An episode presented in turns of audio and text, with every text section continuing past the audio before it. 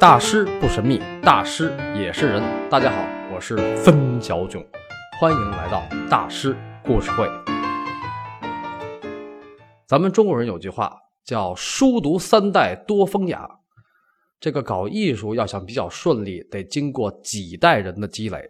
因为艺术这个事儿要是做成了，那可是鲜花美女、香车豪宅全都有了，那相当于别人活几辈子的啊！当然啊，我说的是概率，像王宝强那种一代火了的也有。梵高大师一辈子悲催潦倒，是不是因为也是草根出身呢？No，梵高的家族相当牛叉，绝对是我等草民想不到的牛叉。说到家族呢，就得往上追，祖宗十八代。梵高的祖上，十五世纪就是牧师家族，到了十七世纪，荷兰成为贸易强国，号称海上马车夫。梵高家族就精神文明、物质文明两个建设一起抓，传道挣钱两不误。家族里除了有在教会工作的牧师啊、律师啊、医生啊，还出了个金线裁缝。这个金线裁缝是怎么回事呢？所谓金线裁缝，就是往衣服里边绣金线。当时的首席裁缝叫格里特·梵高，他不管是制服大衣呀，还是内裤袜子呀，连尿布里绣的都是金线啊！尿布里都绣金线，这是典型的小农乍富式审美品味。但是这种小农乍富式审美品味，在十七世纪末风行荷兰上流文化圈。这个时候。梵高的家族已经开始玩贵金属的买卖了，这个家底儿可是不一般啊！到了十八世纪，也就是梵高的高祖父那一辈儿，这个高祖父就是爷爷的爷爷。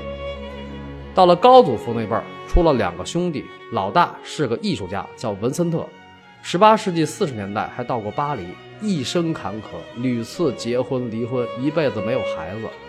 这个文森特可是梵高家族里的超级名字，源于拉丁文，是征服的意思。你看，这听着就非常雄性和艰苦奋斗。有的说梵高家族有四个叫文森特的，有的说有五个叫文森特的。这个呢，得看你从哪辈儿开始算。要是从梵高的高祖父艺术家文森特开始算，也就是梵高的爷爷的爷爷那辈儿开始算，一直到提奥的孙子。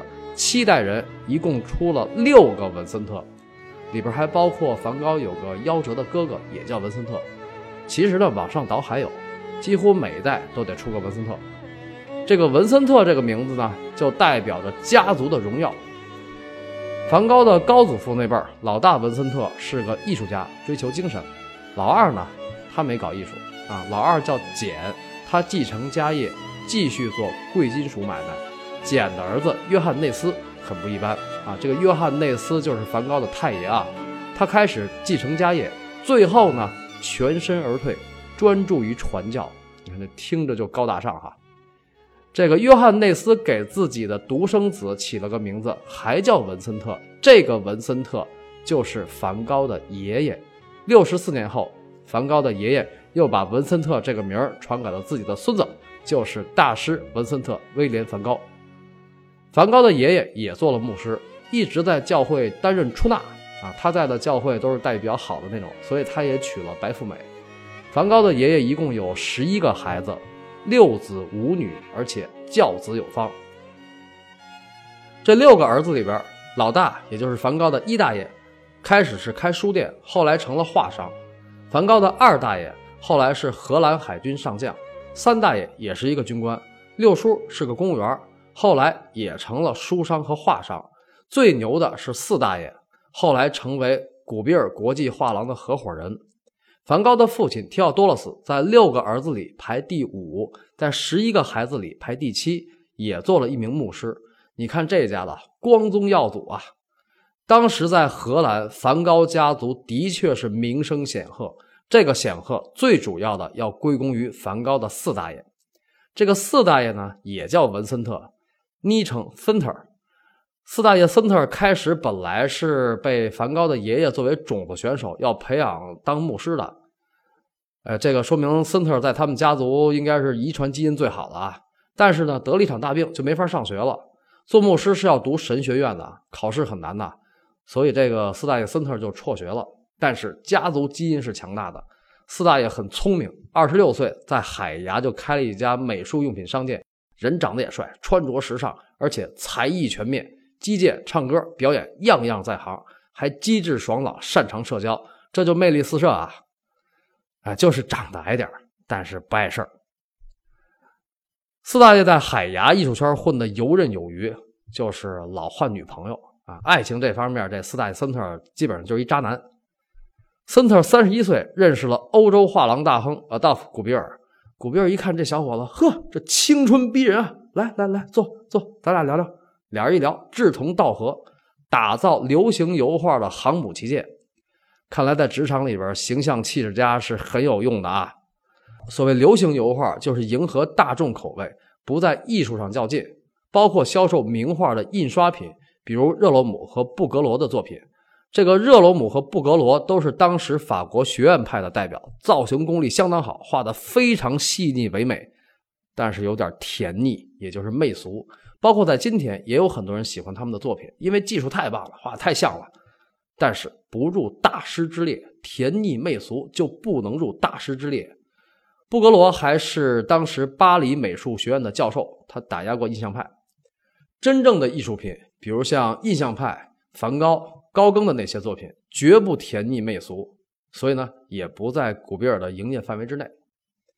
四大爷森特四十一岁，正式成为古比尔的股东，占百分之三十的股份，这可不少啊。他主要担任古比尔商业帝国的国际大使，伦敦、巴黎、纽约来回跑。四大爷混得风生水起，混成了成功人士，还在这个巴黎凯旋门附近买了豪宅，每年都去那个地中海度假。在一八六七年的巴黎世界博览会上，古比尔的印刷品获得了金奖。四十七岁的四大爷森特还荣获了英王威廉三世授予的橡树桂冠骑士的爵位。这个骑士爵位可不简单啊！别说是那个时代，就是在现在也是活脱的财富榜样啊！差不多赶上马首富了。跟这哥几个相比，梵高的父亲提奥多洛斯就逊色好多了。从小就不聪明，两岁多才学会走路。上了学就是那种早晨五点钟起床学习的那种好学生，勤奋刻苦，情商不高，相貌英俊，身材矮小。提奥多洛斯倒是没想经商，但是也曾经想搞艺术。后来呢，想当一名医生，就是做一个技术型人才。其实这个挺适合他自己的。但是梵高的爷爷说。我这六个儿子都忙着挣钱了，谁来继承我的优良牧师传统啊？哎，老五，哎，你不聪明，为人挺厚道，你来吧。就这样，老五提奥多洛斯复命难违，当了牧师。其实人家也挺牛，在十九世纪初就是大学生了，在荷兰一个大学读神学。提奥多洛斯从小身体不好，但是在学业上相当用功，那个劲头绝对和现在的衡水中学有一拼。学的是屡次病倒，有一次还生命垂危，这吭哧吭哧的努力啊！二十七岁，提奥多洛斯终于大学毕业，来到了靠近比利时边境的一个小镇，叫金德尔特，就是一个极其偏远贫瘠的荷兰农村，在这儿担任基督新教教会的行政负责人。这个和那哥几个阶层就明显不同啊，人家都是一线城市主流行业。那梵高他爸爸就是扎根农村支援建设去了，这个人生道路其实是走错了。为什么呢？因为没有为了自己的梦想而奋斗。牧师除了是个职业，还是个道德角色，所以提奥多洛斯的大学时代就过得孤僻压抑。你想，这牧师的生活都很素啊，对吧？你要遵守这个，不能那个。